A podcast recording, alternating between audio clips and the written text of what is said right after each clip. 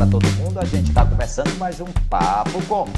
Papo Com é o podcast que discute temáticas relacionadas à pesquisa e comunicação e suas repercussões para a sociedade.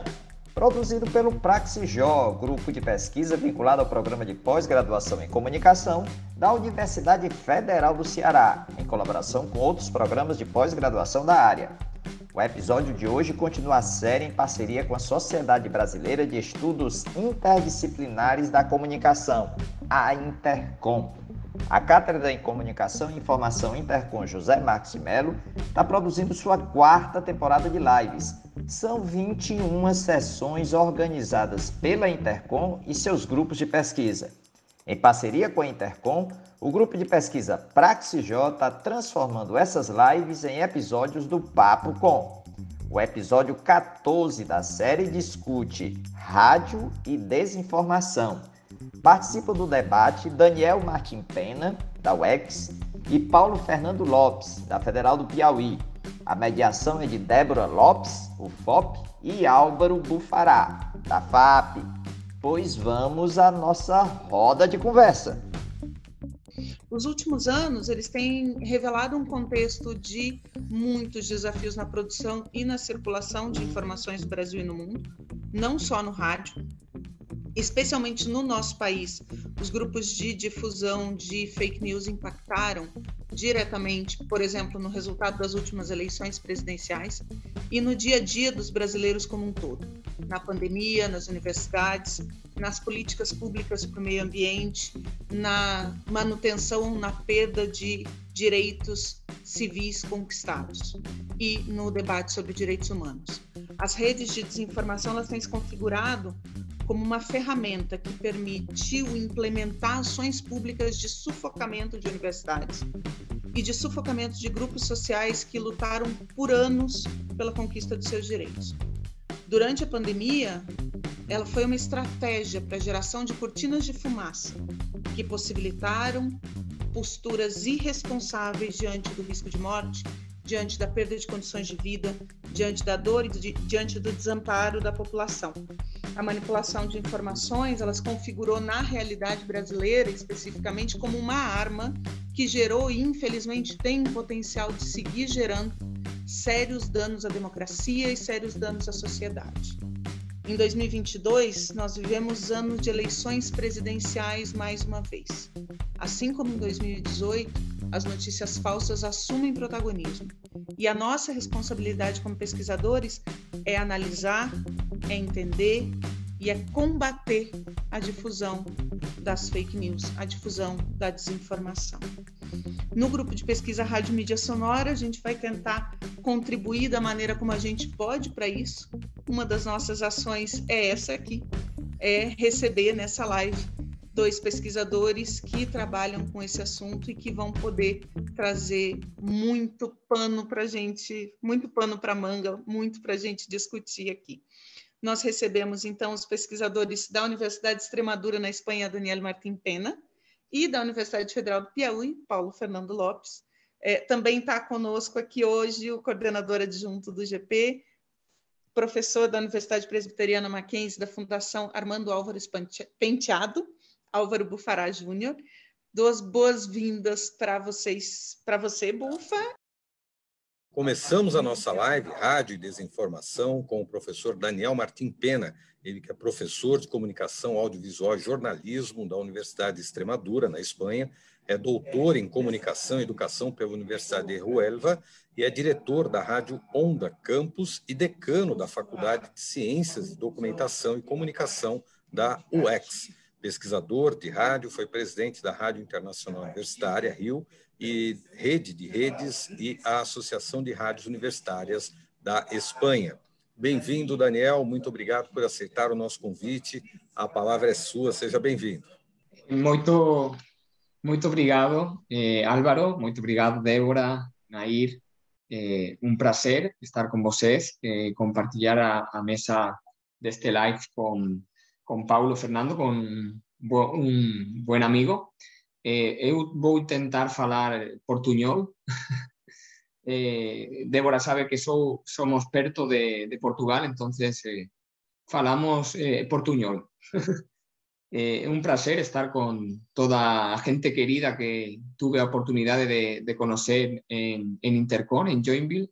Eu estou moito, agrade, moito agradecido a Intercon por haber podido eh, eh, participar no Intercom en, Joinville y conocer a, gente, a pesquisadores eh, brasileiros maravillosos, fruto de, de esa estadía en, Intercom. Eh, está per aquí, per la España, per Extremadura, la pesquisadora eh, coordinadora del grupo de radio y media sonora, Débora. Estamos a traballar a, con, a conjunto, eh, no tanto como eu, eu gostaría, eh, agora sou, como ha dito Álvaro há unos días, eh, decano de la facultade e a primeira vez, a primeira vez que, eh, que presentan en un, en un evento como decano de la facultad, eh, para mí es extraño, eh, es raro escoitar eso de decano, pero es un, un posto de responsabilidad y, y, un posto para poder defen defender a, a, radio, como eh, fa moito ben Nair, desde o porto de directora de científica de Intercom, sempre a defender a, a, a noso, medio, noso, noso medio querido a radio, así que eu vou intentar eh, falar eh, eu penso de, de o, o millor medio para combatir, para combatir, combater a, a desinformación. Eu penso que a radio é o medio tradicional eh, millor posicionado para combatir eh, esta, esta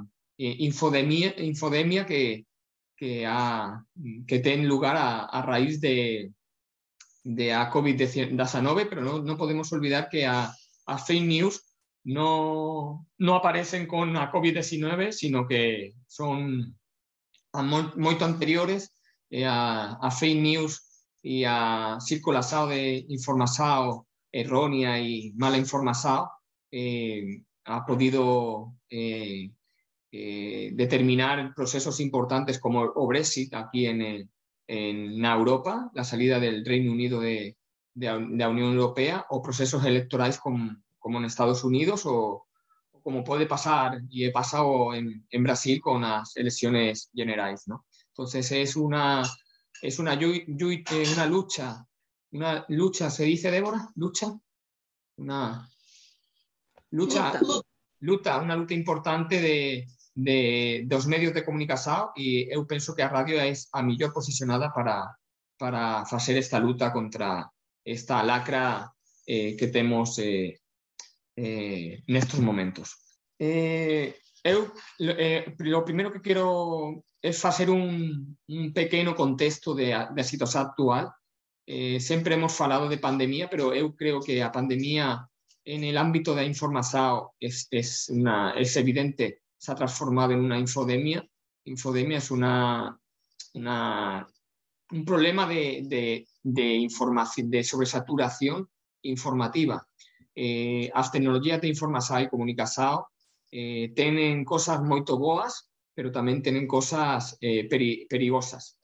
Eh, a circulación de información por internet é moito sencilla, eh, eh, os nativos digitais están eh, están sempre a buscar información, é fácil eh, encontrar moita información e hai que distinguir a información certa de a incerta y ese es un problema eh, de la ciudadanía. Eh, tenemos un contexto de prosumidores, eh, la ciudadanía va a consumir de manera, de manera activa, no pasiva, no, no, o a, los nativos digitales no están a, en, en, en, la televisión esperando, esperando las noticias, los nativos digitales van a las redes sociales a, a, a buscar información, a compartir información, y las audiencias no, no, no son críticas, no críticas.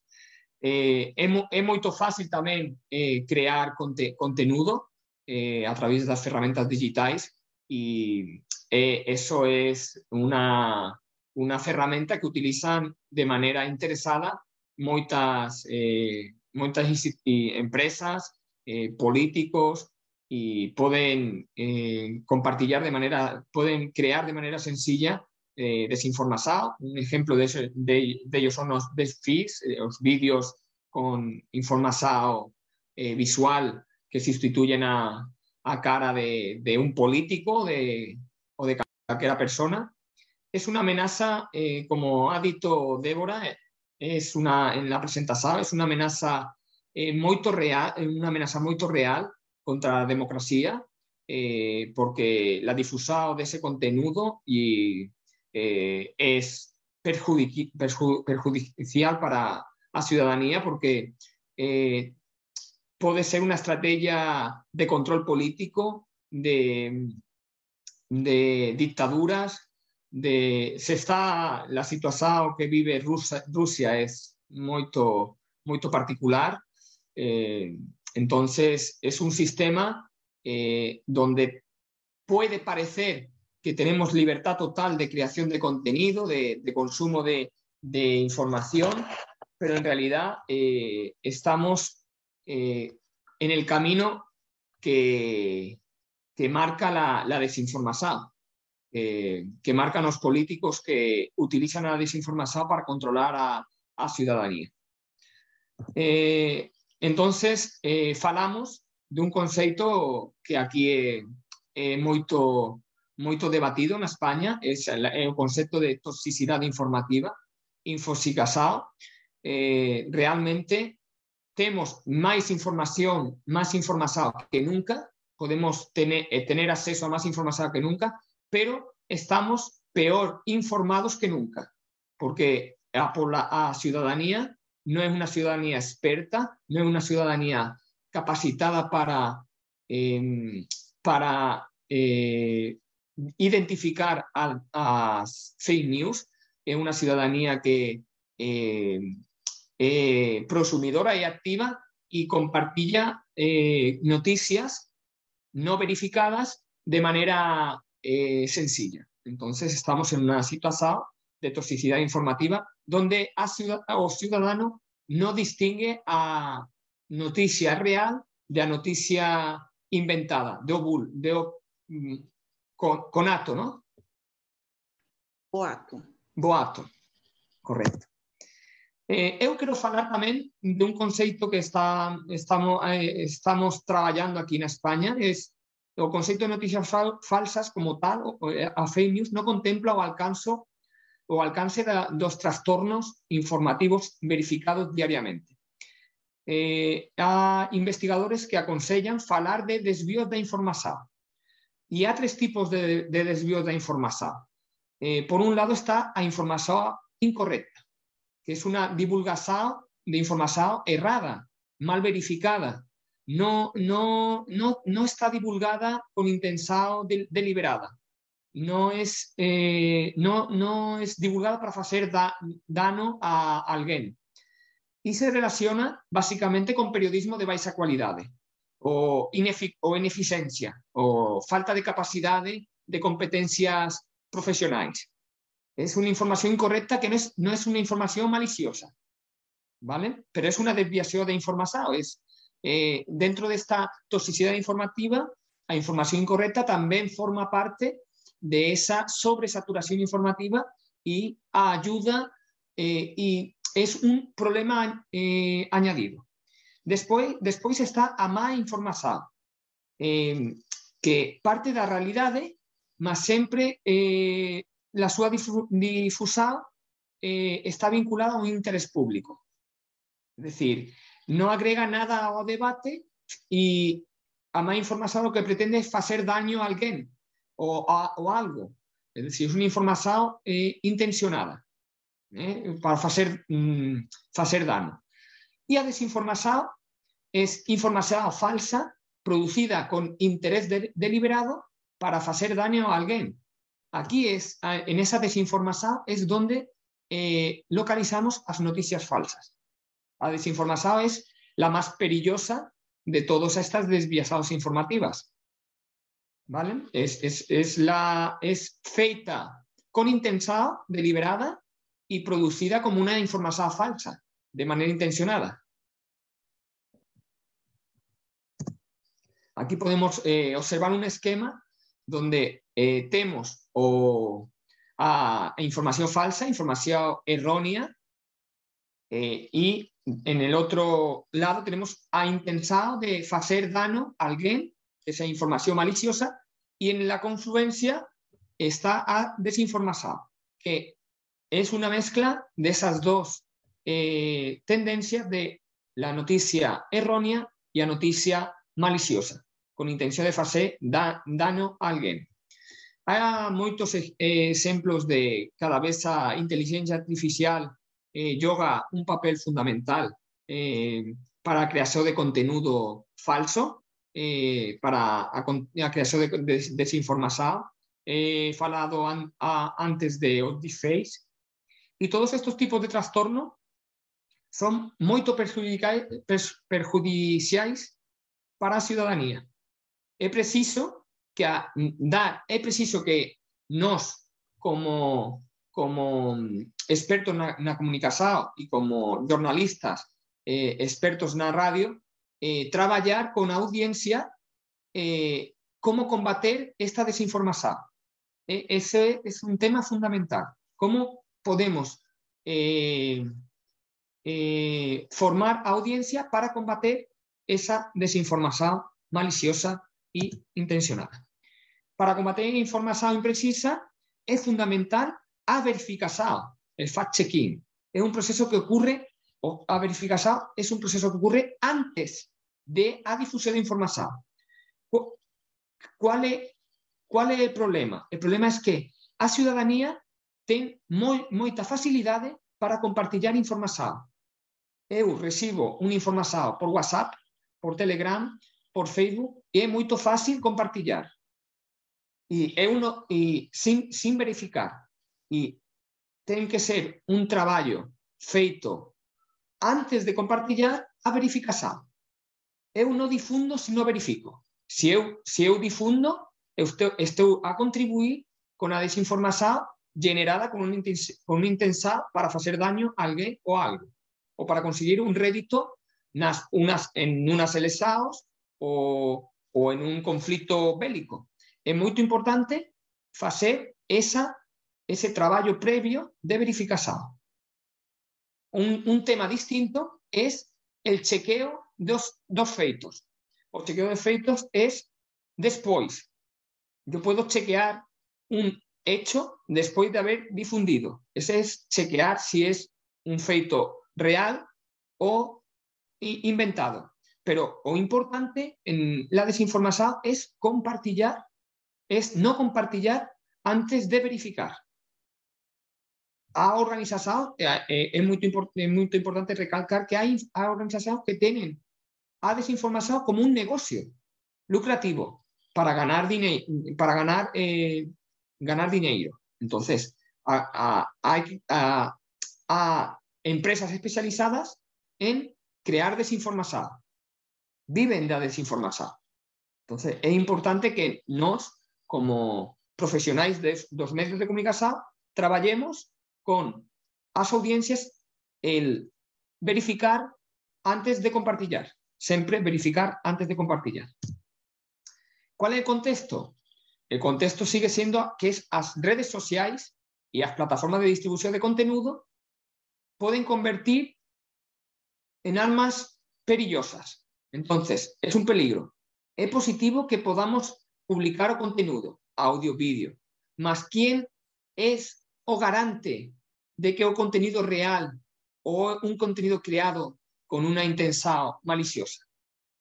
Existe poca verificación de información, no jornalistas, no, no, jornalistas que se publica. Es importante reivindicar que nos reivindiquemos o trabajo do, jornalista. O, o jornalista ten que ser o primero en hacer esa verificación. Aquí en España hay medios eh, muy importantes que han, que han em, compartilhado noticias falsas. Es muy importante que os primeiros que façamos ese traballo de verificación seamos os profesionais y después formar as audiencias, as usuarios en esa verificación. Excepto que no hay ningún algoritmo que distinga o verdadeiro do falso pero a inteligencia, eh, a inteligencia artificial está, está a trabajar con rapidez. Y hay, herramientas que están a ayudar a los, jornalistas y a ciudadanía, a ciudadanos que son grandes verificadores. Eh, hai que traballar en ese concepto da verificación.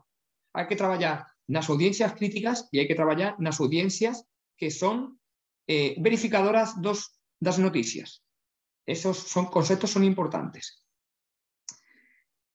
Eh, ahora voy a, vou na segunda parte da, da presentación quero falar da radio. Quero falar da radio porque eh, son boas noticias, son boas, son boas noticias para, para, no, para nuestro querido medio, porque en el, eh, una encosta que se hace aquí en Europa, en la Unión Europea, es el Eurobarómetro, eh, a, fa tres, cuatro semanas que ha, ha sido publicado, eh, dice que o medio más confiable para los ciudadanos na Europa, na Europa es a radio, con un 56% da población, da ciudadanía.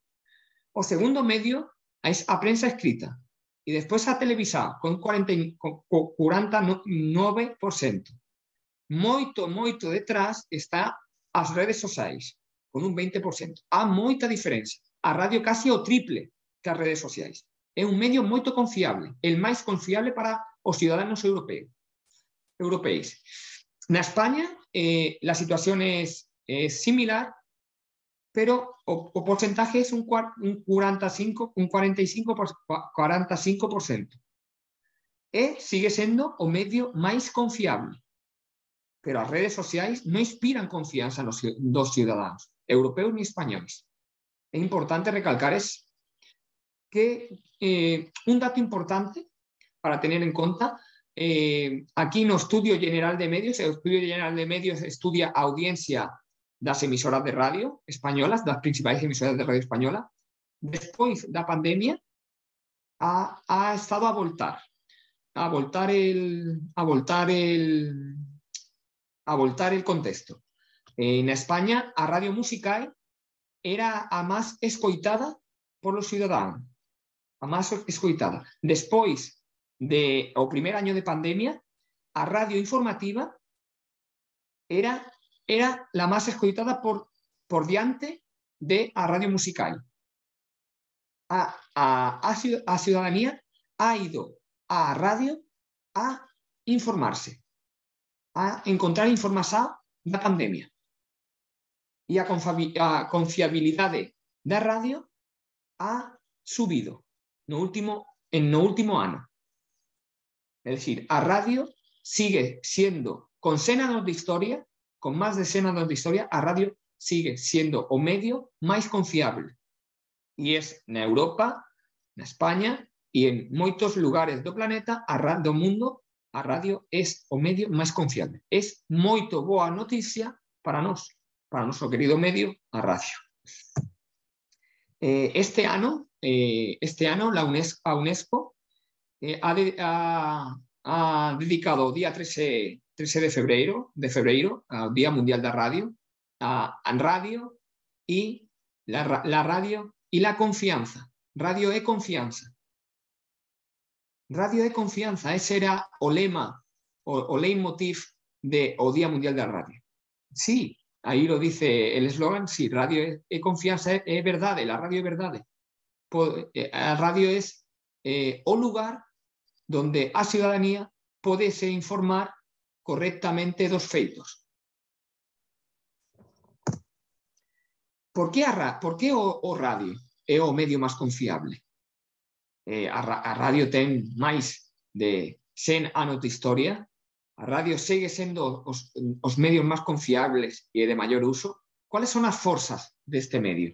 Eh, é, é a súa capacidade de adaptación Creo, creo que en Intercon de, en Intercon de 2020 eh, eu, eh, eu, he dito que a radio era camaleónica, era un medio camaleónico. A radio, a radio superó a, a, de televisado, a radio superó apareció de, de, de, de, internet, a radio está a fortalecerse con, con as redes sociais, a radio é plataformizada, a radio é un medio camaleónico, é capaz de adaptarse a cualquera circunstancia.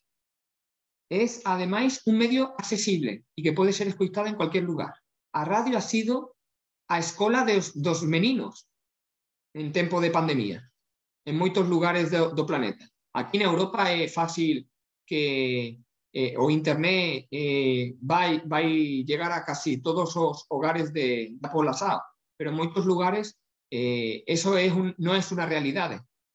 Por desgracia, no es una realidad. Y a radio ha sido o medio de enseñanza de moitos meninos eh, en época de, de escola. O radio pode atender a todos a, a todas as voces a todos os públicos. A radio inclusiva.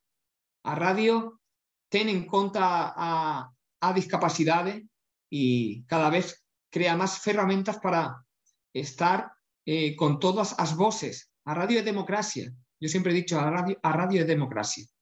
Por eso es o medio máis confiável. Entonces, eu creo, eu creo que a radio é o medio máis, máis idóneo para combatir as fake news. Que traballo temos que facer nosotros, eh, nosotros como eh, universidades? Nas universidades creo que tenemos a, a obligación de promover a alfabetización mediática. É fundamental. É fundamental que nos formemos as audiencias, audiencias críticas, audiencias críticas que podan traballar na verificación dos feitos, ¿eh? Actitude crítica en relación aos medios de comunicación. Actitude crítica. Hai que verificar os feitos. Non hai que compartillar, hai que verificar, hai que traballar ese, hai que traballar ese eh, es, eh, eso con as audiencias. Hai que aprender a identificar os, os boatos, os moitos boatos. E que tenemos que facer con os futuros profesionais que pasan por, nos, por nuestras eh, universidades? Eh, eh, eh, temos que facer unha formación transversal para os futuros profesionais da comunicación. Transversal. Temos que traballar os medios universitarios, a radio universitaria. É unha ferramenta para generar conteúdo de divulgación de cualidade en ciencia e en tecnología. Hai que trabajar a alfabetización científica desde as universidades. Ofrecer propostas comunicacionais alternativas aos ciudadanos. Hai que traballar con os ciudadanos eh, de perto, moi, moito perto a ciudadanos. E hai que dar certezas. Vos, vos dos especialistas en nosos medios, en na, en na radio, ten que haber voces de especialistas. E eu quero defender de, eh, de verdade o gran papel que ha feito a radio en, en tempo de pandemia. Creo, creo que é fundamental eh, traballar eh, con a ciudadanía, con as audiencias, eh, con la creación de contenido de, de cualidad, con, con la creación de contenido verificado, con un traballo dos jornalistas eh, objetivo, eh, eh, con rigor. Hai que traballar eh, a formación dos futuros profesionais. Hai que defender a radio como medio máis confiable, máis confiable a, a ciudadanía cuando ten un problema va a radio. A radio eh, na época de pandemia foi compañía eh, foi compañía de moita gente encerrada súas en, en, súas casas. A radio ha demostrado un, una vez más que es o, medio que la gente quiere. A radio ha aumentado audiencia y ahora a radio es más. Es, ahora podemos hablar del sonido, de la creación de podcast, de la creación de, de, de la plataformización de, de, do medio. Pero más importante es trabajar con honestidad, con honestidad, con honestidad a las audiencias, a los ciudadanos. A radio pública, é democracia. Nos debemos a, a, a, público, ás audiencias. Hemos, hemos de traballar de esa manera. Hemos de formar as audiencias. Eu creo que ese se puede ser el éxito para combatir a desinformación. La radio es la, mejor aliada de, las audiencias y la mejor aliada de los jornalistas. Tenemos que trabajar para combatir a desinformación. Muito obrigado. Muito obrigado, professor Daniel. Lembramos a todos que depois das falas teremos um tempo para o debate e que todos podem mandar as suas perguntas aqui pelo Zoom ou pelo Facebook, nós uh, repassaremos aos nossos convidados. Agora nós vamos acompanhar a fala do professor Paulo Fernando Lopes. O professor Paulo é titular da Universidade Federal do Piauí, doutor em Comunicação e Cultura pela Universidade Federal do Rio de Janeiro, é professor da linha de pesquisa Processos e Práticas em Jornalismo do mestrado em Comunicação da Universidade Federal do Piauí, é coordenador do grupo de pesquisa Jornalismo e Discurso também na Universidade Federal do Piauí, foi diretor da Rádio Universitária entre 2013 e 2020. Investiga a produção de sentidos na mídia com foco no jornalismo, é, mediatização, fake news, rádio, rádios universitárias, mídias sonoras e gêneros radiofônicos. Professor Paulo, obrigado por aceitar o nosso convite e por estar conosco nessa tarde. É um prazer tê-lo aqui. Fique à vontade, a palavra é sua. Obrigado, Álvaro. Boa noite a todas, a todos e a todos. Eu quero agradecer ao convite feito carinhosa e gentilmente né, pela Débora e por você para estar aqui. É, parabenizar a Nair, né, essa querida companheira do grupo, né, pela, pelo sucesso né, nesse, já nesses dois anos da live da cátedra, que tantas discussões importantes trazem para nós dizer que é um prazer imenso estar compartilhando esse espaço com o Daniel. Né? Nos conhecemos lá na Argentina, no, no evento, e de lá para cá a gente tem, tá, tem trocado um pouco de informações. Né? Então, estar aqui com ele é, é, é um grande prazer. Né? E também quero aproveitar para deixar o meu abraço aqui né, para todos os nossos queridos colegas do GP de Rádio e Mídia Sonora da Intercom que estão nos assistindo né, que em breve torcendo que nos encontremos lá na Paraíba, em setembro. Né?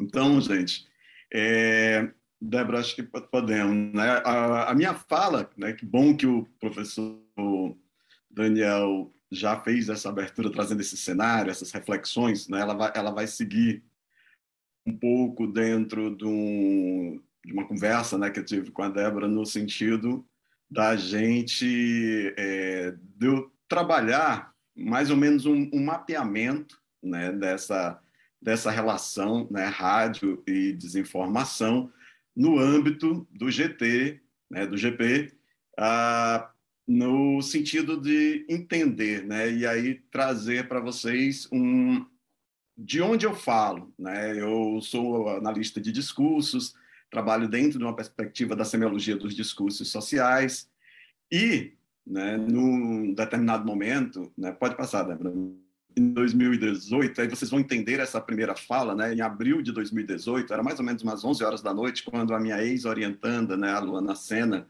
me manda uma mensagem pelo WhatsApp, né, indignada e me perguntando né, por que, que todas as outras áreas estão falando sobre fake news e a comunicação não. Né? Então, ela estava, tinha sido convidada recentemente, né, naquela época, para dar aula numa, numa, numa universidade é, privada, e lá o pessoal da administração, o pessoal do direito, todos eles, né, principalmente o pessoal do direito, né, clamavam para si a discussão sobre fake news. E aí ela chegou para mim e fez essa pergunta, né? E aí eu disse para ela que ah, não sabia, não era uma até aquele momento eu não tinha muita clareza, não era muito meu foco de investigação, mas imaginava que talvez a nossa área não tivesse ainda atenta, porque de repente podia ser que o conceito de fake news como boato para a gente já pudesse estar resolvido, né?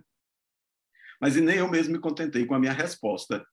E aí, né, parece não, e a gente sabe que está tudo meio que interligado, é, eu entrei no, no, no, Facebook, fui começar a dar uma procurada né, para poder dar uma, uma, uma, melhor ter um melhor posicionamento e lá no Facebook eu encontrei né, um, uma, uma fala do Alfredo Viseu, né, que está tá aqui, né, tá compartilhada por vocês, num diálogo que o Alfredo e o Elias Machado, né, o Alfredo da UFPE e o Elias Machado da, da de Santa Catarina, estavam né, trocando naquele momento.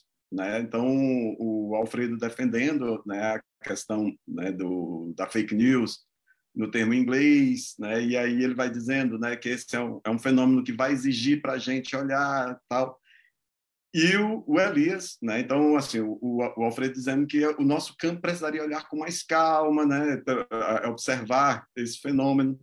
E o Elias também já fazendo essa, essa reflexão e, e trazendo um ponto que depois eu vou aqui dizer para vocês, né, onde eu, o meu entendimento de, de que a fake news, aí voltei a dizer para ela, né, a partir desse momento, qual é o entendimento que eu, que eu vou ter. Né? Então, observando que aqui já tinha uma discussão bem interessante, inicial, bem inicial na nossa área. Pode passar, Dani. E aí, né, a partir dali, a gente resolveu desenvolver essas atividades. Né? Então, assim, a gente criou na, na, no Jordis essa área de pesquisa, eu, a Luana, a, e um grupo né, para tentar entender o que, que seria a, essa definição de fake news né? Então, desse primeiro momento dessas atividades, né, resultou essa orientação do TCC, da Euriane, né, que seriam as consequências das fake news na campanha presidencial de 2018. Né? A gente procurou estudar o candidato Fernando Haddad e foi muito interessante, porque, a, no caso, a, a Euriane, ela perdeu o, ela teve um problema do computador, ela, a gente, ela recolheu todo o material na época da campanha e ela teve um problema e perdeu. E ao tentarmos acessar aquele mesmo material depois, ele já não estava disponível na internet, nos sites que ela tinha achado, e alguns sites tinham até né, sumido. Então, a gente teve que, que, voltar e entender um pouco essa, essa dinâmica. Né?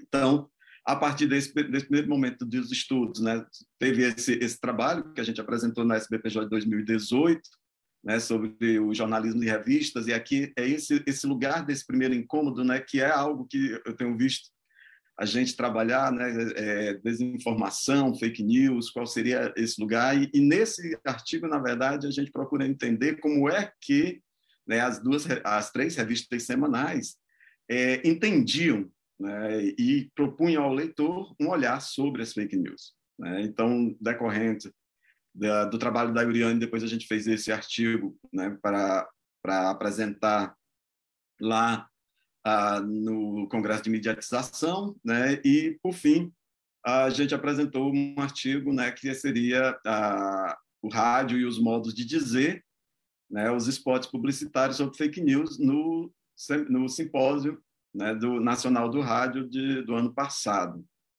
E aí, assim, aqui começa, aqui é mais ou menos onde eu começo a trabalhar né, e, e a olhar sobre essa questão da, da, das fake news.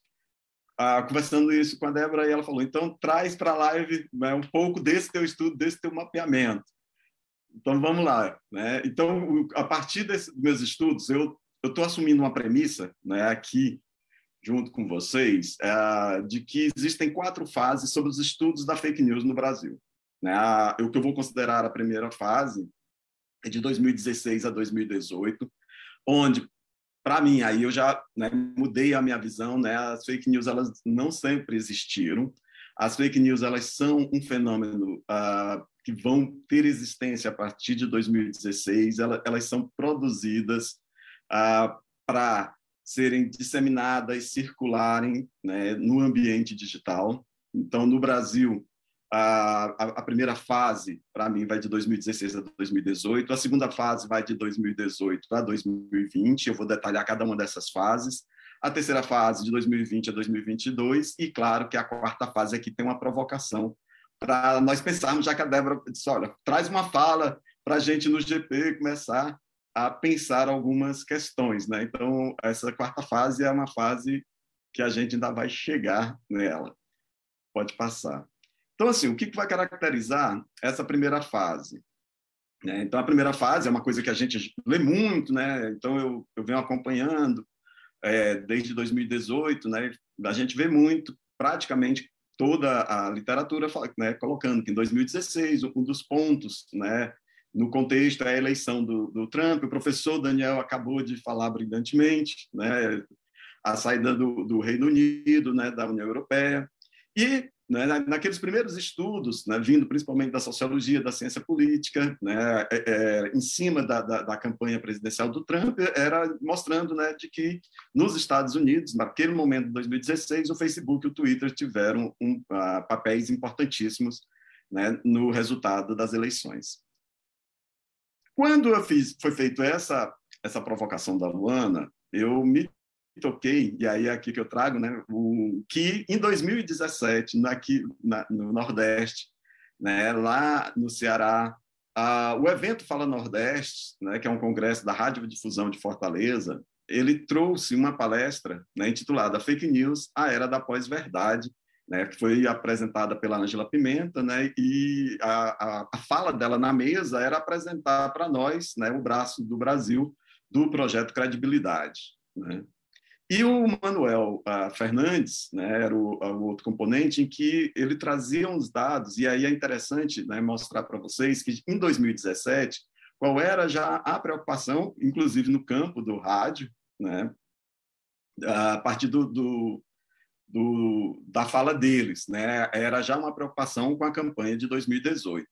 Né? E aí o Daniel apresentou, ele é dono desse, dessa, dessa empresa, né? e aí ele, com 35 softwares, imagino que hoje já deve estar muito mais sofisticado o sistema de buscas, né?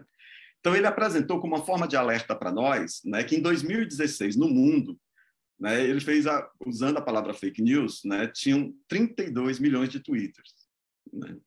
A 250, 226 mil notícias né, e 847 mil vídeos no YouTube no mundo.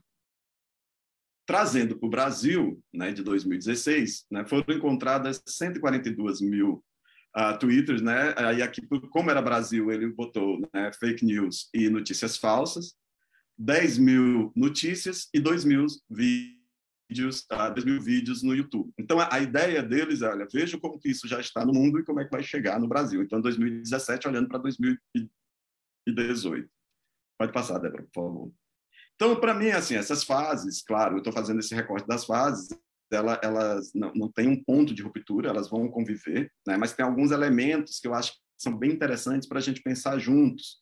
Né? Então, o que, que eu considero, mais ou menos assim, a, a finalização dessa primeira fase né? é o assassinato da vereadora Marielle Franco né? e o motorista Anderson Gomes, onde as redes sociais e a mídia tradicional né, vão ter uma união perversa, né? A professora Helena Martins fala isso no livro dela, né?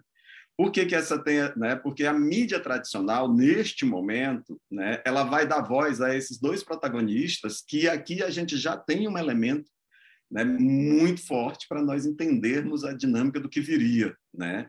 É o deputado federal Alberto Fraga do DEM, né, no legislativo, né, é, é, divulgando nas suas redes a fake news sobre a Marielle, né, e a desembargadora Marília Castro Neves, né, do TJ do Rio de Janeiro, fazendo a mesma coisa. Por que, que essa, né, essa é uma questão perversa, né, essa é, é muito perversa, e por que, que isso aqui é para a gente pensar juntos? Né? Porque a, a fake news, no, nesse sentido aqui, ela estaria, como poderíamos dizer, legitimada, né, esse olhar, uh, por dois poderes, né, o legislativo e o judiciário.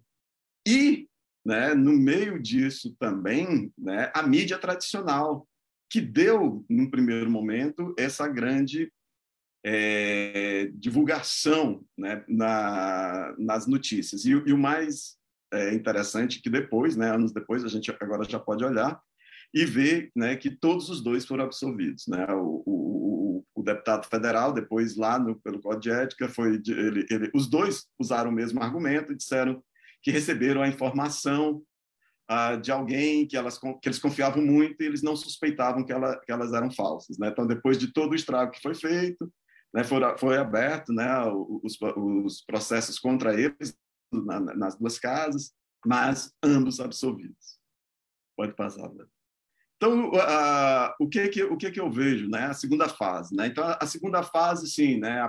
então ela acabando ali né? com as, o início das notícias falsas, com o assassinato da Marielle, e a segunda fase vai né, tem um, um, início também muito forte com a eleição do Bolsonaro, onde aí também ainda dentro do campo da ciência política, mas aí já muitos colegas nossos né? E nós vamos ver que a diferença do Brasil é que é o WhatsApp que vai ter um papel importante, né? diferente dos Estados Unidos. Então, toda, toda, toda a publicação que saiu veio mostrando a, a força do WhatsApp. Né? Então, até 2020, né, a gente tem um, um, olhar muito ainda no campo da política. Né? Então, ainda tentando entender esse fenômeno, uh, tentando trazer elementos que pudessem é, ajudar a sociedade brasileira a não repetir o que estava acontecendo. Mas, no meio do caminho, entramos ainda, né, na, ainda em 2020, na terceira fase, né, que é a, a pandemia da Covid-19, né, que o professor Daniel traz também. Então, essa terceira fase que eu considero né, dos estudos e né, da observação da, da, das fake news, né, a, começa em 2020 né, e vai agora até a 2022, né, que, que eu imagino que devemos entrar numa numa, numa quarta fase. Por quê? Porque a gente imagina né, que é, nós vamos ter a eleição presidencial e a gente imagina que a gente já aprendeu, que a gente já sabe tudo sobre. Né? Só que né, a gente também tem que lembrar que não estão parados, né? O, o, o, a, como o professor Daniel bem trouxe na fala dele, né? Então, assim, tem um mercado de fake news, né, tem interesses políticos, tem muitas questões. Inclusive, né, a, a, gente, a gente vê um, um, um modo né, do, do, dos poderes. É, em outro momento, na palestra que eu fiz né, no, no Intercom Nordeste, eu fui mostrando, né, fui identificando os protagonistas. Né? Então, nessa, digamos assim, nessa quarta fase, nesse momento, a gente vê o, o, TSE, né, o, a gente vê o, o, Supremo, né, né, desculpe, o Supremo assumindo, né, junto com a Rede Nacional de Combate à Desinformação e, e outros, né, assumindo esse, esse lugar, buscando esse lugar de protagonismo que ele não teve nas outras fases, né, então e uh, também os PLs que estão, né, é, é, essa tentativa do Estado uh, de criar leis, né? e me parece que, de alguma forma, algumas discussões importantes, alguns pontos é, precisam ser pensados, precisam ser refletidos, e com certeza, né, a, a, a gente, eu estava vendo essa semana é, um, um, um, anúncio de, no, no, próprio Instagram, né, de uma pessoa mais ou menos dizendo assim que o Instagram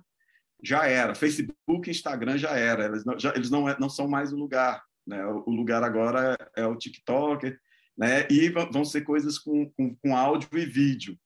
Né? Então, eu imagino que vai, vai, vão vir aí alguns elementos ah, nessa campanha né, é, presidencial de 2022, né, que algumas coisas vão se repetir, mas vai ter um, muito material novo para a gente olhar, investigar e refletir. Pode passar, Débora. Então, assim, o rádio. Né? Então, a, nessa relação, né, fake news, né? então eu trago duas, duas, duas questões para pensar essa minha fala, né? uma é em relação à credibilidade, né? eu até brinquei, eu tenho a notícia boa e a ruim, né? então vamos, vamos por, por partes. Né? A, a, e a segunda questão tá, que, eu, que eu me fiz né, é em relação exatamente assim, como é que está essa relação do rádio com relação à credibilidade e como é que estão os estudos e as pesquisas no rádio, especificamente aqui no nosso, no nosso GP, né? Pode passar, Débora.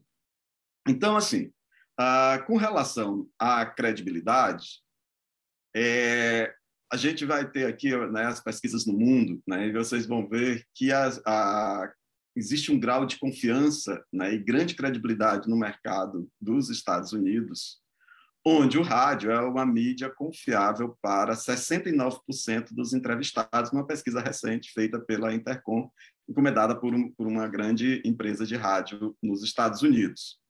Né? Pegando aqui no Brasil, né, o, no ano passado, né, o Cantar Ibope, ele vai mostrar de que a credibilidade do rádio cresce, né, 43% em relação ao ano anterior, né, e é o, o meio ouvido por 80% da população. Ah, pegando aqui um, um, dados que o professor Daniel apresentou na palestra do Conjor, né, em 2020, né, da, da, avaliação do papel da mídia na crise do coronavírus na Espanha, né, o rádio tinha naquele momento, como ele agora acabou de reforçar, né, tinha exatamente essa posição de ser o primeiro, com 48,1% da avaliação muito positiva ou positiva por parte dos espanhóis, e ele agora mostrou o cenário na Europa. Então, assim, a primeira questão seria assim: ah, a gente não teria, uh, o rádio não seria um lugar né, propício para as fake news? Né? Então, essa, essa primeira questão, assim, é, não, não, não encontraríamos fake news. Por quê? Por conta desse elemento da credibilidade, né? o, o, o, o rádio, com, com essa, essa característica, ele não seria um bom solo? Por que, que eu trago isso? Né? Porque ah, ah, quando eu disse para vocês que a noção, a minha noção da, da, de fake news, né, ela, ela, ela tem essa essa nascedouro ah, em 2016 e é e é uma, uma, uma, um fenômeno da sociedade contemporânea. Ela só vai ter existência a partir dessas regras de produção da internet é, eu me conto de que os meios tradicionais, e aí nós temos o rádio, de alguma forma, eles não são locos. Né? Tanto é que na, na, pesquisa que o professor Daniel acabou de mostrar, a gente vai ver que são as redes sociais né? e a televisão como aqueles lugares ainda de pouca confiança, porque ali sim temos sim um, um espaço muito grande para as fake news. Então, ah, fica aqui para a gente refletir um pouco sobre essa questão da credibilidade. Ah, aí veio, né, vou seguindo aqui, adiantar um pouco, já caminhando, né? Aí eu fiz esse estado da arte, né? Eu tinha feito para a Intercom, eu fiz todo o levantamento de 2016 a 2022, né? No caso da Intercom, porque tinha o Intercom Nordeste, né? A partir de títulos dos artigos, né? Usando a né, rádio, né? E desinformação, então eu usei como as chaves de busca, né, desinformação, fake news, checagem e fact-check. Então, assim, é, no nosso GP, né, aqui não é o do, do, mas no nosso GP de 2000 a 2021, nós não tivemos um artigo que traga né, essa problemática do, do, da desinformação e de, das fake news. Eu imagino que esse ano talvez a gente recupere, né, frente aos outros GPs, essa discussão e apareçam uh, é, artigos sobre. No Simpósio Nacional do Rádio, né, os três simpósios, a gente vai ter um artigo, e aí tem uma, uma discussão né, que, que é, até o professor Wilson Gomes também fez né, numa, numa live dele, né, que ele vai dizer assim, ah, por que, que eu escolho fake news? Né? Não sou eu que escolho, né? é a própria comunidade científica. Né? No levantamento, a gente vai ter muito mais a nomeação de fake news do que desinformação. Né? Então a gente e aí esses são dados, não é não é nem dizendo o certo ou o errado, mas nos colocando nesse nesse espaço de reflexão, questionamentos e para pensarmos, né? Uh, e na, na Rádio Jó, né, da SBPJ, tem um artigo, e esse artigo também é. Uh, o título dele se refere a fake news, então a gente não, não encontra no nosso universo ainda a questão da desinformação a revista Radiofonias, né, 2020, eu peguei só a Radiofonias, né, a 20, e já olhei 22, pelo menos os próximos. Nós não temos um dossiê sobre desinformação aí, Débora para o pessoal da Radiofonias, né? Nós não temos um, um dossiê, né, um número que é especificamente para desinformação ou fake news, né? E seria muito interessante a gente trazer, né, e fomentar essa discussão no campo do rádio, especificamente a partir daqui. Ah, e aí, claro, que a gente não está, né? Pode passar, Davi. Aí, assim, a gente, onde é que a gente do rádio, né? Onde nós pesquisadores, para onde nós fomos, né? A gente, a gente não discutiu, né? A gente está igual aquela pergunta da Luana lá daquele primeiro slide. Não, a gente não está igual àquela primeira pergunta, né? A gente tem as lives e as webconferências, né? Então, assim, de, claro, aqui eu fiz esse levantamento, várias eu assisti, né? mas eu talvez possa ter passado alguma que eu não tenha visto, né? E aí tá uma provocação, porque na verdade, né, só vai ter uma delas, que é a do, do Conjó, né, desse, da, da professora Jeane, né, que ela vai dizer exatamente, né, redes de desinformação e pandemia. Mas, assim, a, eu sei que a palestra né, muito boa do Daniel e da Macarena né, traz, vai fazer exatamente isso que ele traz, essa, essa, essa reflexão aqui agora, né? Mas o título da palestra né, é, é esse que está aqui, né, os meios universitários e seu trabalho de divulgação frente à, à Covid-19. Né, nós vamos ter também né, a, a gestão da informação e o papel das mídias né, no simpósio, na, na mesa da professora Elizabeth Saad, do professor Ferrareto e da Cecília Lima. Né, ali tem também, né, e, e Inclusive, essas questões vão aparecer no próximo slide, que já é o último, já estou terminando, né? são questões que para o nosso GT, e o que será do rádio pós-pandemia. Essa mesa também, a professora Naí Prata, né, naquele momento fala, inclusive no dia ela, tá, ela estaria sendo convidada, né, ela, ela era convidada de um evento né, da área da saúde, exatamente para falar desse, dessa relação. Né? E aí, o, o, o, que será do rádio pós-pandemia, essa reflexão. Né? Então, vejam assim, ah, as outras lives que eu tive olhando, né, tem temas, tem, mas não está no título. E aí fica para a gente pensar, né? E, de certa forma, no sentido de pensar, já indo para o último slide, é, pode passar, né? Então, seriam questões importantes para o rádio olhar no cenário da desinformação. Né? Quais seriam essas questões importantes? Né?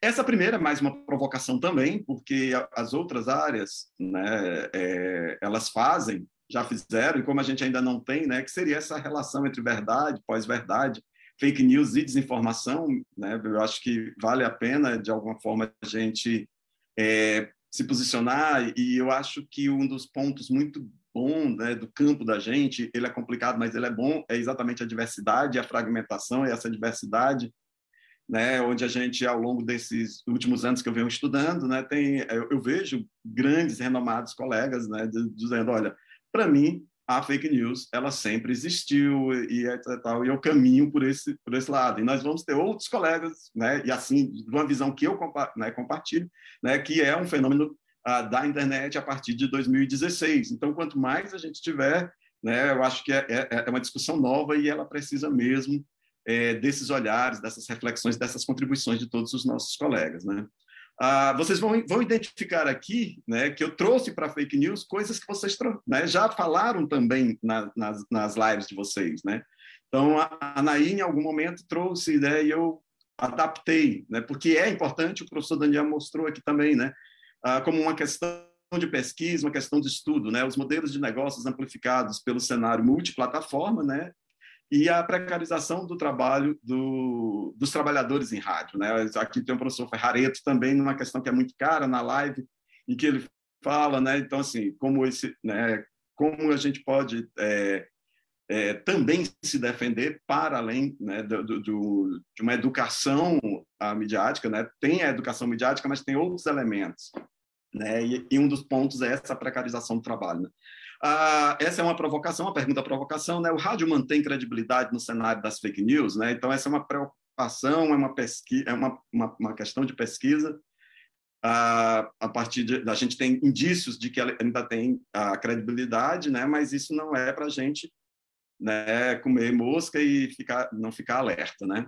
Ah, uma, uma, outra questão pra, de pesquisa para a gente pensar essa relação rádio né, e desinformação, rádio e fake news seria a gestão da informação no rádio, né, em um cenário ultra tecnológico que envolve gestão dos dados em diferentes plataformas, gestão de conteúdo, né, a, a, inclusive a, a, o professor Daniel já trouxe, né, que é um, uma das preocupações a, a deepfake, né, o, o, que, o que viria. Essa semana passada, um amigo meu trouxe uma, uma informação de que ele recebeu um áudio mandado de um grupo né, de, de, de político contrário ao dele, que era um áudio do que aparentemente seria do, do ator Miguel Falabella falando, é, se posicionando a respeito, acredito que da, da parada GLBTI que é. Uh, e aí quando ele acabou de ouvir, ele falou, a voz até está parecida, mas não é o que o, o Falabella falaria. Né? Aí ele apagou.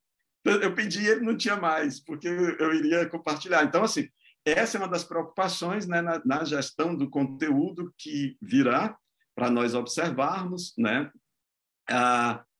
Do conteúdo sonoro e do processo informativo, acho que compactou também com o professor Ferrareto nessa perspectiva do gênero, né? E, e, uma, e, uma, discussão que não vai caber aqui, mas talvez vier nas perguntas, né? De, de, da, do, do, espaço do jornalismo, né? E essa relação da fake news, eu tenho uma, um olhar também, né? E as audiências, né? A, a questão da audiência. E, por fim, né, a abordagem multidimensional sobre a fake news, porque, assim, para a gente poder descer um pouco mais da superfície e entender né, de que ele é um fenômeno multifacetado, ele tem muita porosidade. Não dá para eu chegar e fazer e dar uma única resposta, porque a, a, o cenário que a gente está vendo né, é, é, um, é, um, cenário bem mais complexo né, de multimodalidades. É, eu acho que esse é o último, né?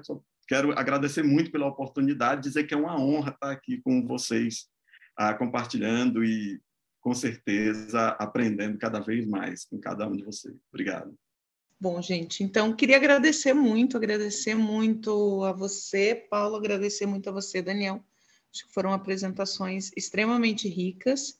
Antes de passar para o debate, eu queria registrar que a gente vai ter um dossiê na Radiofonias que está previsto sobre jornalismo e eleições, que a gente imagina que venham produções sobre desinformação, porque está no, né, tá na, na esteira do debate aí. Mas uh, o desafio de fazer um dossiê sobre desinformação é um desafio que particularmente me interessa. Vamos conversar sobre isso depois, porque eu acho que realmente é um esforço que a gente precisa empreender dentro dos estudos radiofônicos, né? A gente precisa avançar nesse sentido de entender, inclusive o deepfake, que eu acho que é um dos grandes problemas que a gente vai ter, né? A gente percebe no Brasil, a gente teve o caso do áudio do, do Bolsonaro decretando estado de sítio né, no país. Nós tivemos uma série de exemplos, na verdade, nos últimos, nos últimos anos, e a gente percebe que isso pode assumir proporções muito grandes, né? E é, é importante a gente compreender um pouquinho disso. Então, agora a gente passa para o debate. É, lembro para todo mundo que está acompanhando a gente aqui no Zoom que está acompanhando a gente no Facebook. Mandem suas perguntas, o Álvaro e eu estamos acompanhando lá e aqui. Quero aproveitar para registrar a presença de vários membros queridos do nosso grupo de pesquisa, Rádio Mídia Sonora. Se eu esquecer alguém, por favor, me desculpem. É, Sônia Pessoa, Isane Mustafa, Lua Chagas, Anélia Del Bianco, a Ellen Brito, Helder Lima, que estão aqui, estão participando com a gente. E para começar, assim, para esquentar a conversa, antes de passar para as outras perguntas, eu queria fazer uma pergunta para vocês dois, que é quais vocês veem que seriam os principais desafios que a gente enfrenta como pesquisadores dentro dos estudos radiofônicos nessa relação com a desinformação? Será que os nossos desafios principais estariam no campo das metodologias para olhar para os estudos radiofônicos nessa interface? ou estariam mais relacionados ao que é o próprio objeto, né? É a, dinâmica de circulação que é alterada, a materialidade, ou se é outra coisa. O que, que vocês pensam em relação a isso? Não sei quem gostaria de começar, Dani, Paulo.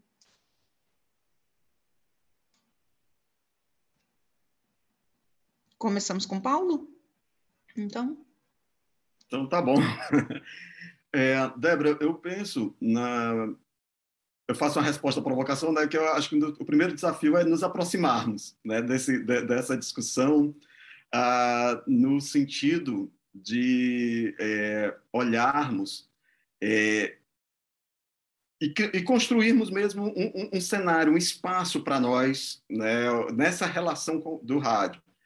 Por que, que eu te digo isso? Assim, é, um dos pontos que a gente vê, né, que da, da questão né, do, do, da crítica ao conceito de fake news como notícia falsa, né, no jornalismo, é, mas que a gente precisa pensar que as fake news elas não buscam em primeiro lugar uma, uma ambiência da, das mídias tradicionais, de, das mídias de credibilidade.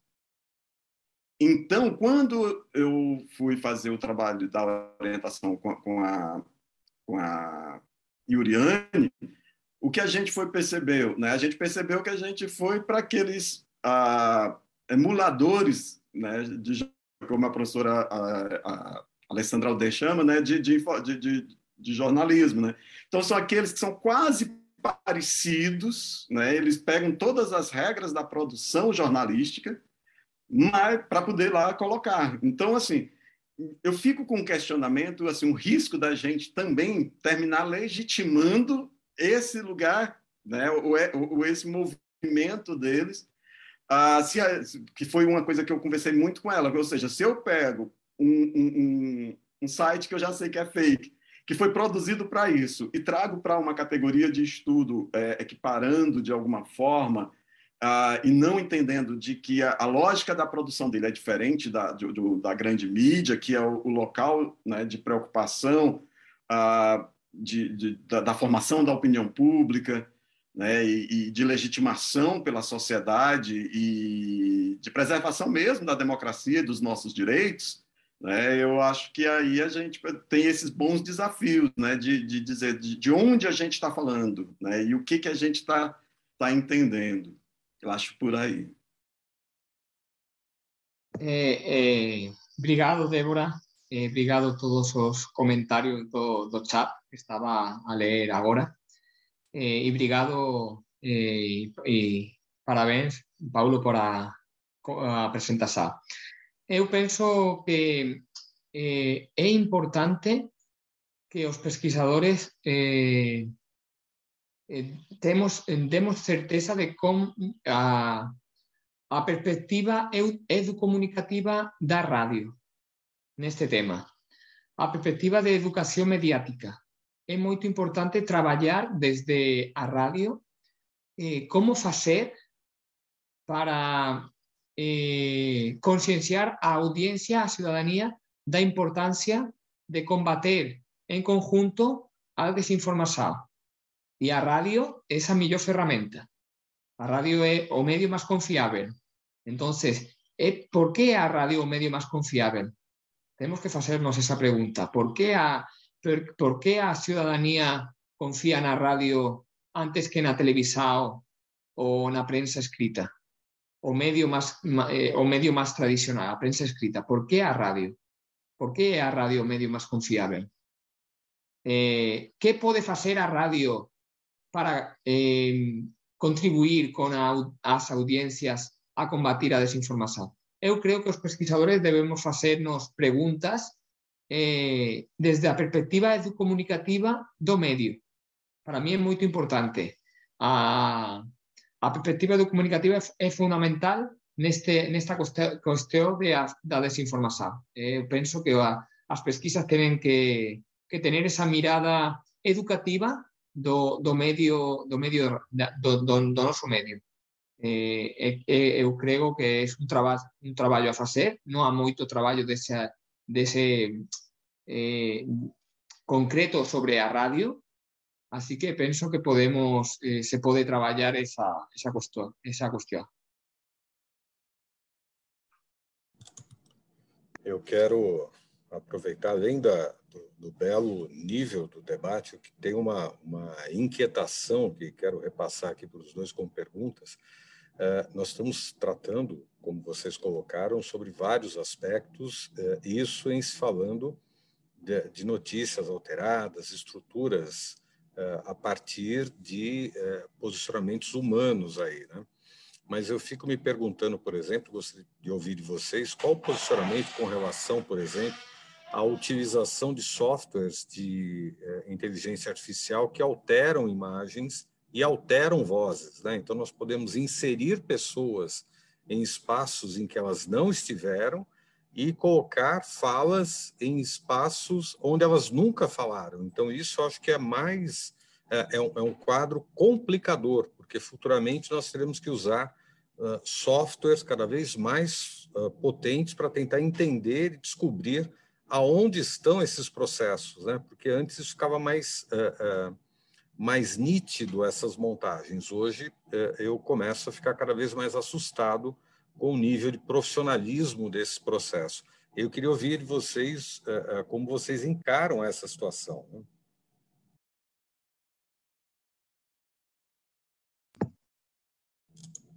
Paulo, é... quer começar? Depois o Daniel. O Daniel começou, comece o Daniel, então, ah, vamos lá.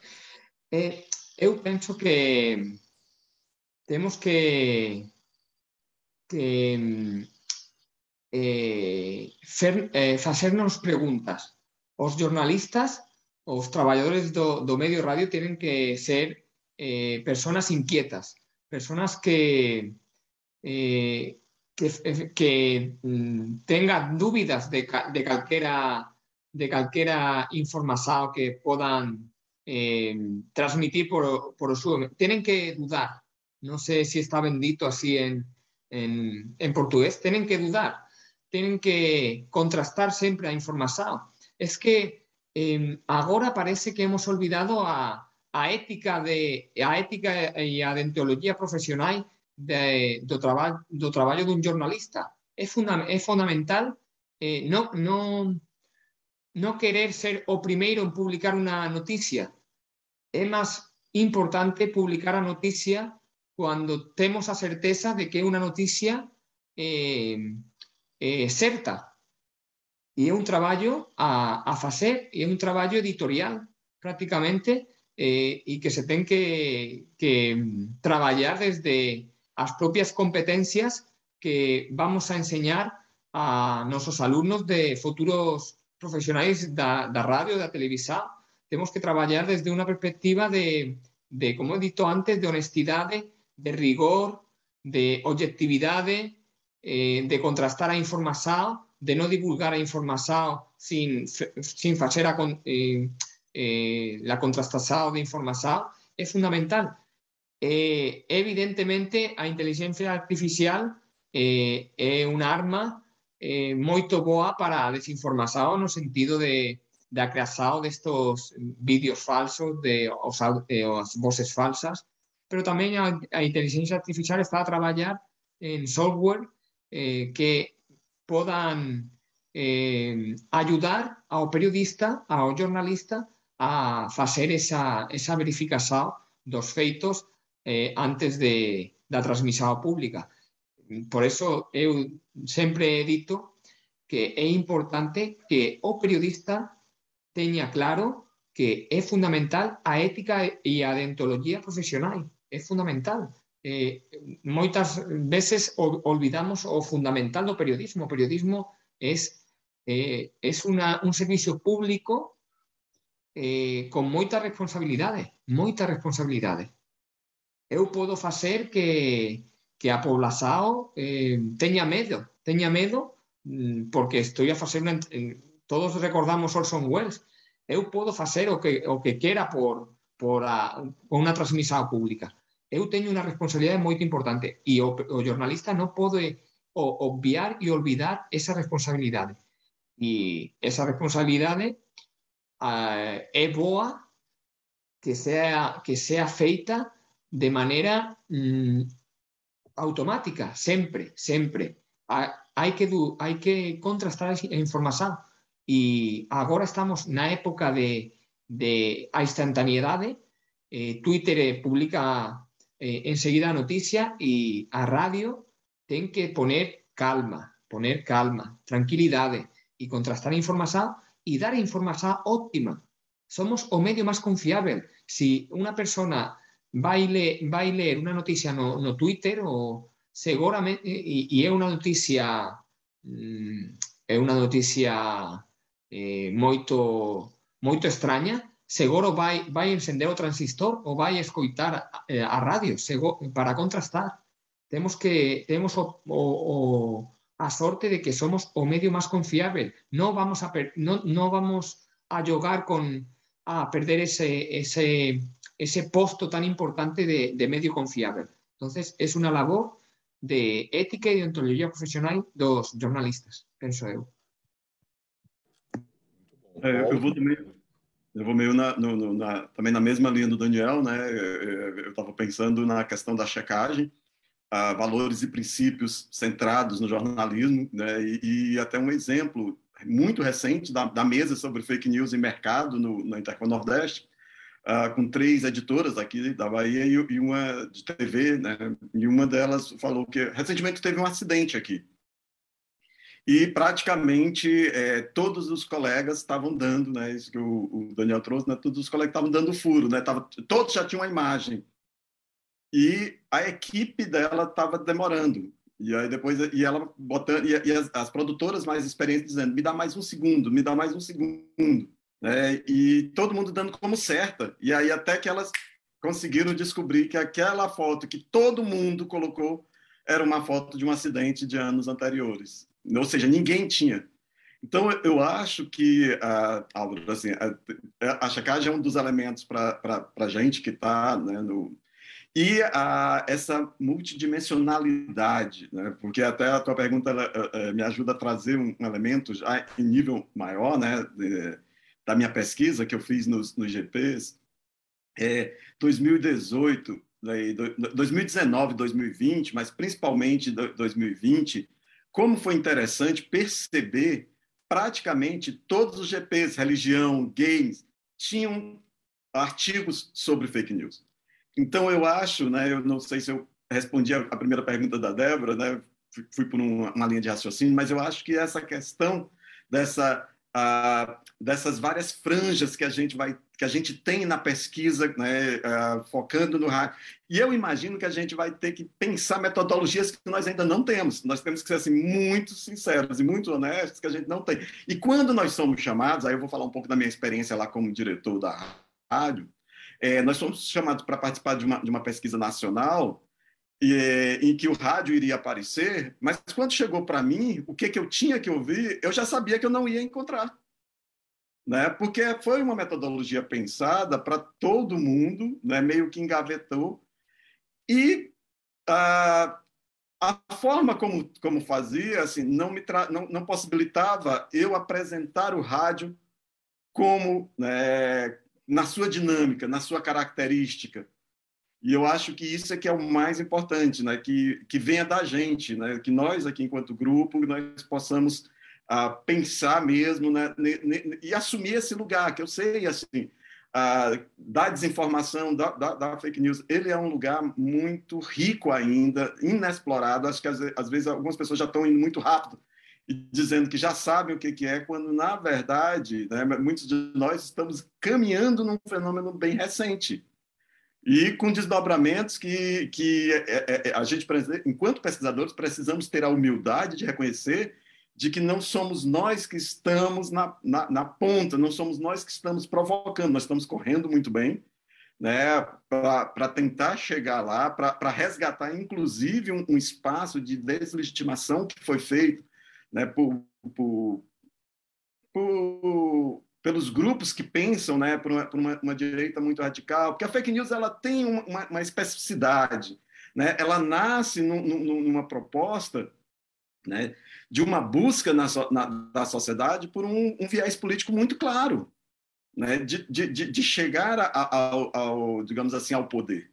Né? Então, a, a ideia deles é deslegitimar tudo isso que a gente fez até agora. Então, assim, de alguma forma, quando nós temos esse, esse evento, essa, essa live, né, essa quantidade de live, numa área que há pouco tempo não tinha, né, e essa provocação de como é que fica, fica o rádio, que está bem na fita, tá. Né? Se vocês viram que nós, nós estamos super bem na fita. Né? Brasil, Europa, Estados Unidos, credibilidade total, mas a gente precisa é, olha, e aí eu acho que é, que é isso, né? Metodologias, pensarmos coletivamente metodologias, questões, problematizações e não perder de vista né, essa que é uma questão multidimensional, né? E para um, um veículo, né, que também torna-se também multidimensional. Muito bom, vou devolver para a professora Débora, que tem, também tem questões, mas também registrar a participação da professora Norma Meireles, que está conosco aqui, nos acompanhando nessa transmissão ao vivo. Débora, por favor.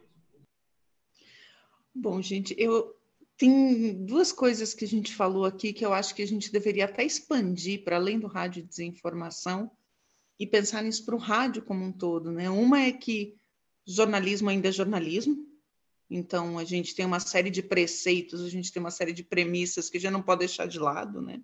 Então, a apuração, a qualidade, a ética, o compromisso, são, são questões básicas do jornalismo que às vezes a gente põe de lado. Né? Às vezes o jornalismo põe de lado e, e, em detrimento, a qualidade fica penalizada pela tecnologia, por exemplo, ou pela busca pelo furo da informação.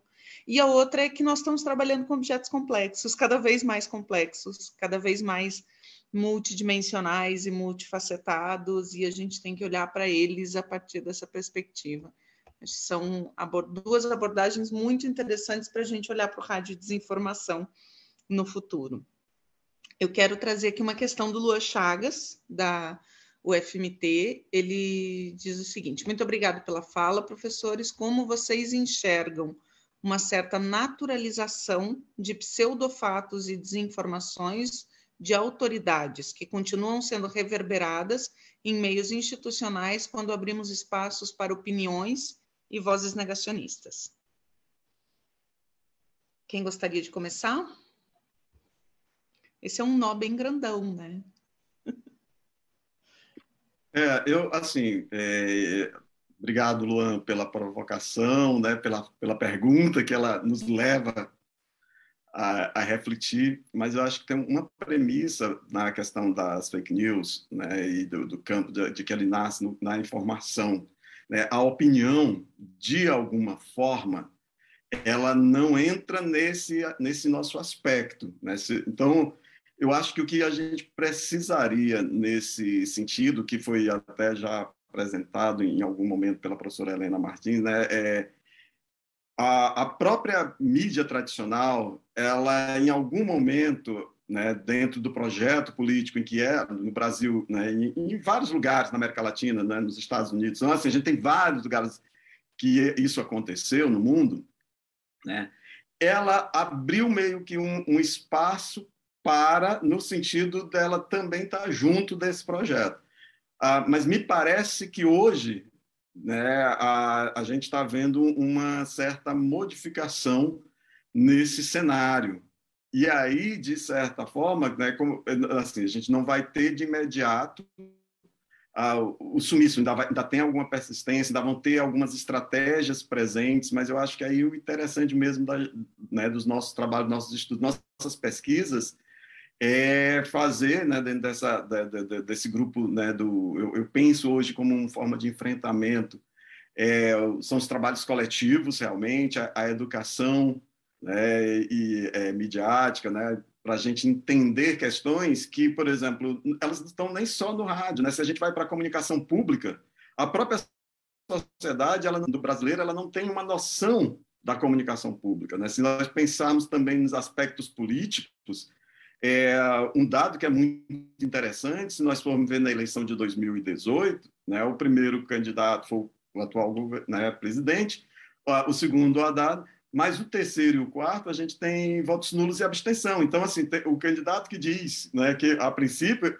que tá, ficou em terceiro, na verdade, ele está em quinto né, no, no, no cômputo geral. Então, assim, essa, esse, essa, essa audiência desinteressada na política, nos, nos rumos, né? É, é, essa audiência, de alguma maneira, eu tenho observado que ela é o, o foco de, da, da, dessa indústria das fake news na tentativa de fazer, uh, provocar essa cooptação para esse modelo proposto.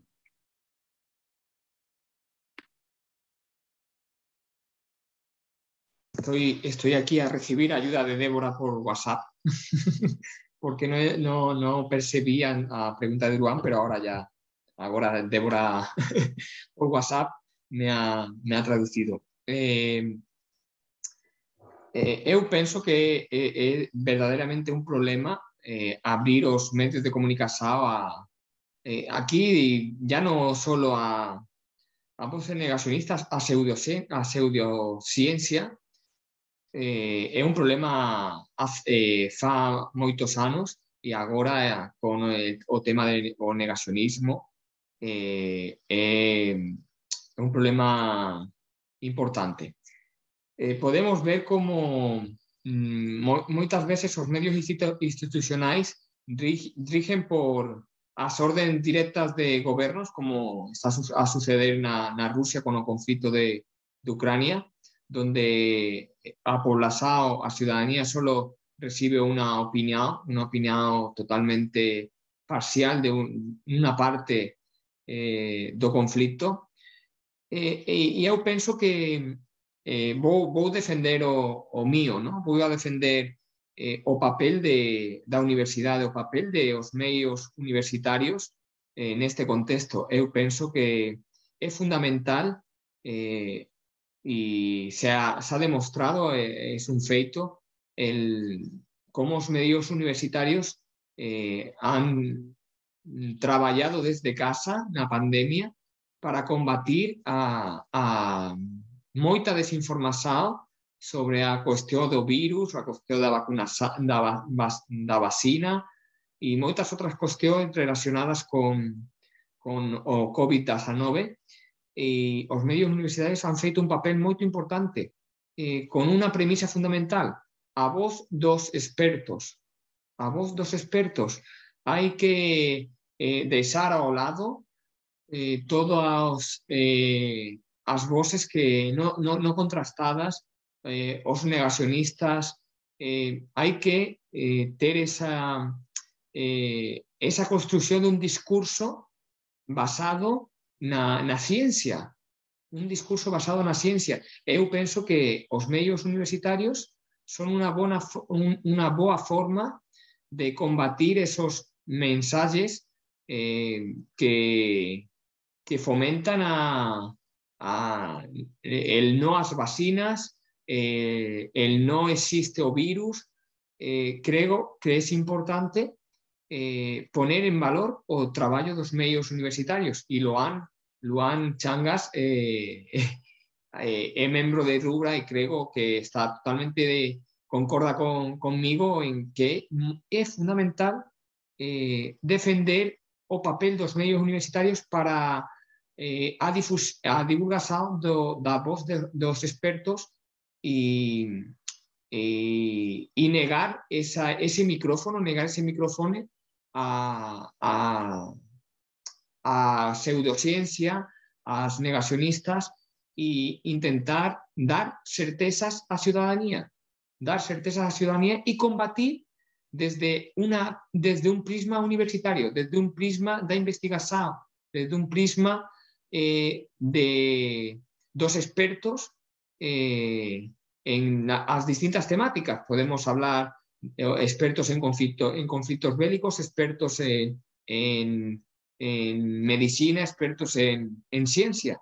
Esa, esa materia prima que ten a universidade ten que ser posta a disposición da ciudadanía porque en la radio universitaria eh, están todas las voces, pero las voces con rigor, las voces con rigor, no las voces sin rigor. Ese, ese es el papel fundamental de los medios universitarios. Bueno, muchas gracias, Dani. É, agradecemos muito, Paulo, Daniel, em nome meu, do Álvaro. É, agradeço muito por vocês estarem aqui com a gente. E o Papo Com tá terminando. Esse episódio continuou a série da quarta temporada das lives Cátedra Intercom 2022, realizada pela Sociedade Brasileira de Estudos Interdisciplinares da Comunicação, a Intercom. O Papo Com é o podcast que discute temáticas relacionadas à pesquisa e comunicação e suas repercussões para a sociedade produzido pelo Praxijó, grupo de pesquisa vinculado ao Programa de Pós-Graduação em Comunicação da Universidade Federal do Ceará, em colaboração com outros programas de pós-graduação da área. Eu sou Edgar Patrício, professor do curso de jornalismo e do Programa de Pós-Graduação em Comunicação da Universidade Federal do Ceará.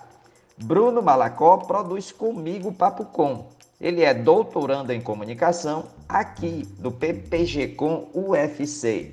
Ian Magalhães, estudante do curso de jornalismo da UFC, colabora também com a gente. A gente agradece muito sua escuta. Você pode enviar sua crítica ou sugestão para podcastpapocom.gmail.com. Você também pode acompanhar as novidades do Papo Com no arroba podcastpapocom.